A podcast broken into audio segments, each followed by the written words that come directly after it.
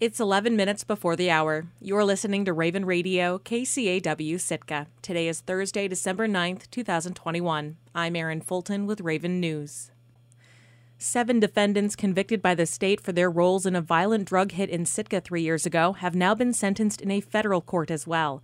The U.S. District Court in Alaska on Wednesday handed down sentences ranging from time served to over 30 years. KCAW's Robert Woolsey reports.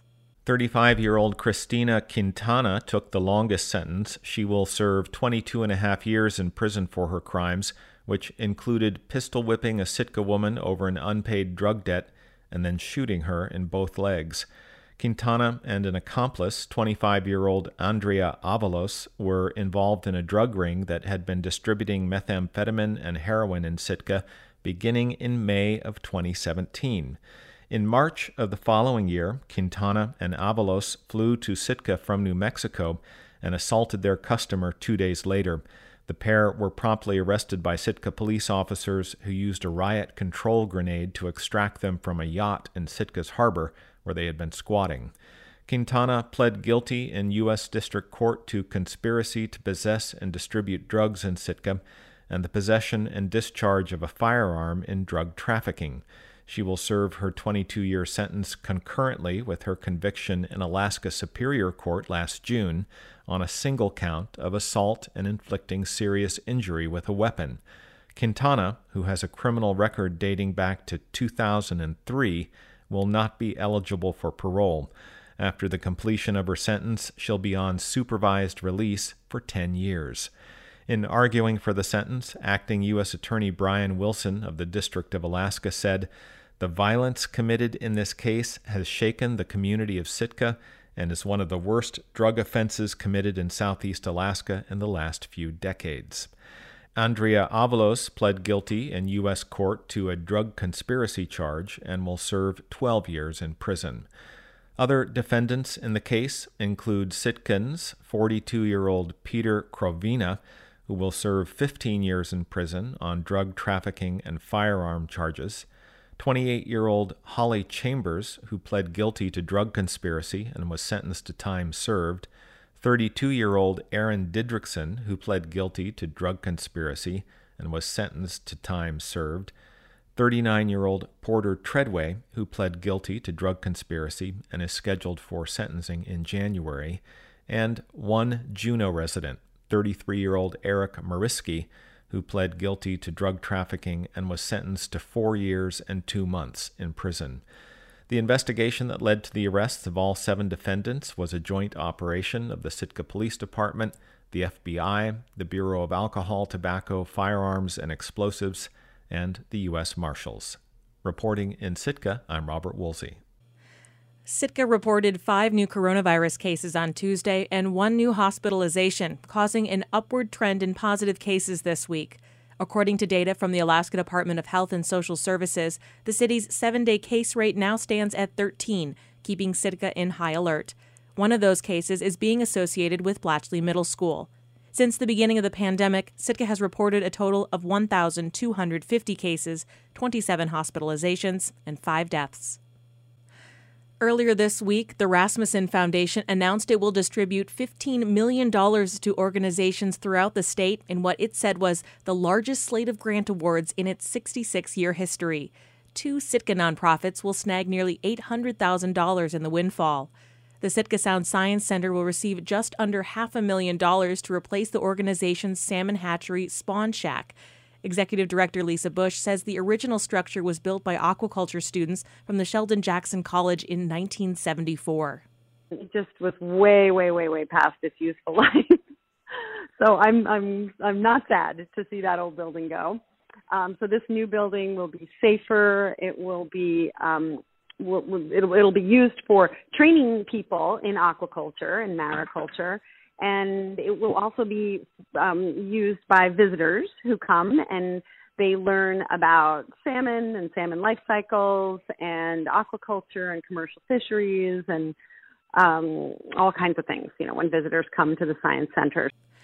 The Science Center has been updating its facility bit by bit over the last decade, most recently renovating its historic mill building. Busch says the new project will cost around $1.6 million, paid for mostly by grants. Well, our hope is that this is done by May because, as you know, we're having an onslaught of visitors this summer. So we really want to have the project done by then so that we can have visitors in the building and we don't have a construction project going on amidst all these visitors. The Sitka Community Land Trust will receive $265,000 towards its cottage neighborhood on Halibut Point Road. The city transferred a new section of property to the Land Trust this fall, where co executive director Randy Hughey says it plans to build another seven affordable homes. The, the grant itself will be used to do what's called the site development or dirt work uh, on the site, right? So we'll shape and contour and drain the site. We'll install the underground utilities and get it ready for houses. The Land Trust has already built three homes in its first neighborhood on Halibut Point Road, and Hughey says demand for the units, which typically sell for around $260,000, is high. We just took two off of the wait list and put them into that are now we're building the next two houses for. And so um, but the demand has been uh, it remains strong. Both Busch and Hughey expressed gratitude for the Rasmuson Foundation, which has a long history of supporting artists and nonprofits in Sitka, including the Raven Radio Foundation. Last week, the State Department of Transportation quietly removed sailings of their lone ferry to the Upper Lynn Canal next month after discovering additional steelwork is needed on the vessel but after adding a sailing to Haines to accommodate lawmakers traveling to Juneau for the January legislative session, Skagway is left high and dry. As KHNS's Mike Swasey reports, questions remain as to whether the state prioritized lawmakers over taxpayers. Late last week, the Alaska Marine Highway removed the Matanuska from its calendar for several weeks after the new year.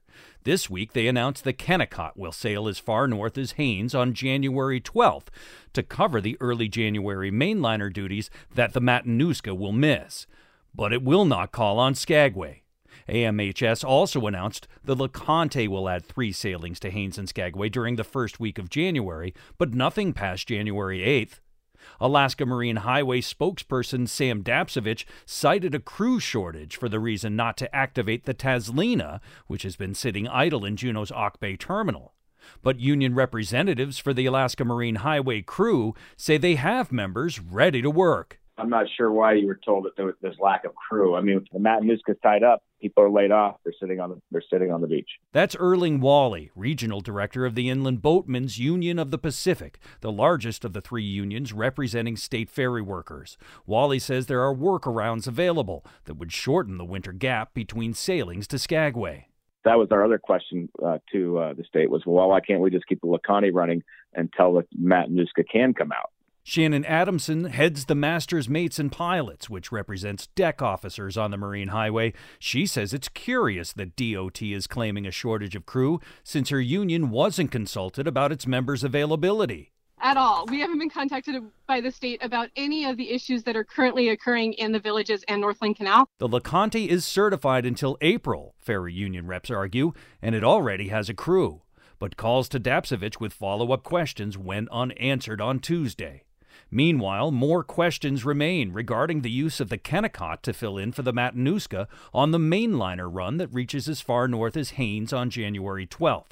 Skagway Mayor Andrew Cremata says it appears there's a double standard at work, with the state prioritizing elected officials over ordinary people. Why is it so easy to pivot quickly to get a ferry up to Haines for legislators and impossible to get a ferry to Skagway that services the needs of a community that are desperate to be able to get where they need to go, whether it be the doctor or a grocery store visit or for a much needed vacation. And yet there are other possible solutions, including the Alaska class ferry, the Tazlina, and the mainliner Columbia. Both ships are tied up for cost cutting or lack of certificates or both. Over the weekend, Dunleavy's office announced a plan it says would re energize the Alaska Marine Highway system. The report says the Tustumena would be replaced in five years to serve southwest routes, and an idle Alaska class ferry, the Hubbard, built for $60 million as a solution for northern Lynn Canal communities but was never used, would be outfitted with crew quarters to extend its range at a cost of more than $15 million. The governor's report says the Hubbard will be deployed to Prince William Sound and possibly some southeast Alaska communities, but there was no mention of the Upper Lynn Canal. Reporting from Skagway, I'm Mike Swasey. Taking a look at the community calendar. The deadline to register for Sitka Kitch's Hungarian mushroom soup class is 11:30 p.m. today, Thursday, December 9th. The class will be 5 p.m. Sunday, December 12th via Zoom. You can register at sitkakitch.eventsmart.com. Blue Lake and Harbor Mountain Road are now closed for the season. Harbor Mountain Road is scheduled to reopen to highway vehicles May 5th, and Blue Lake Road reopening May 15th. The Sitka Local Emergency Planning Commission meets at noon today at Harrigan Centennial Hall. Healing Our People and Environment Coalition meets at 3:30 p.m. the second Thursday of each month via Zoom. You can find a link to participate in the meeting on the community calendar posting. I'm Erin Fulton, and this has been Raven News.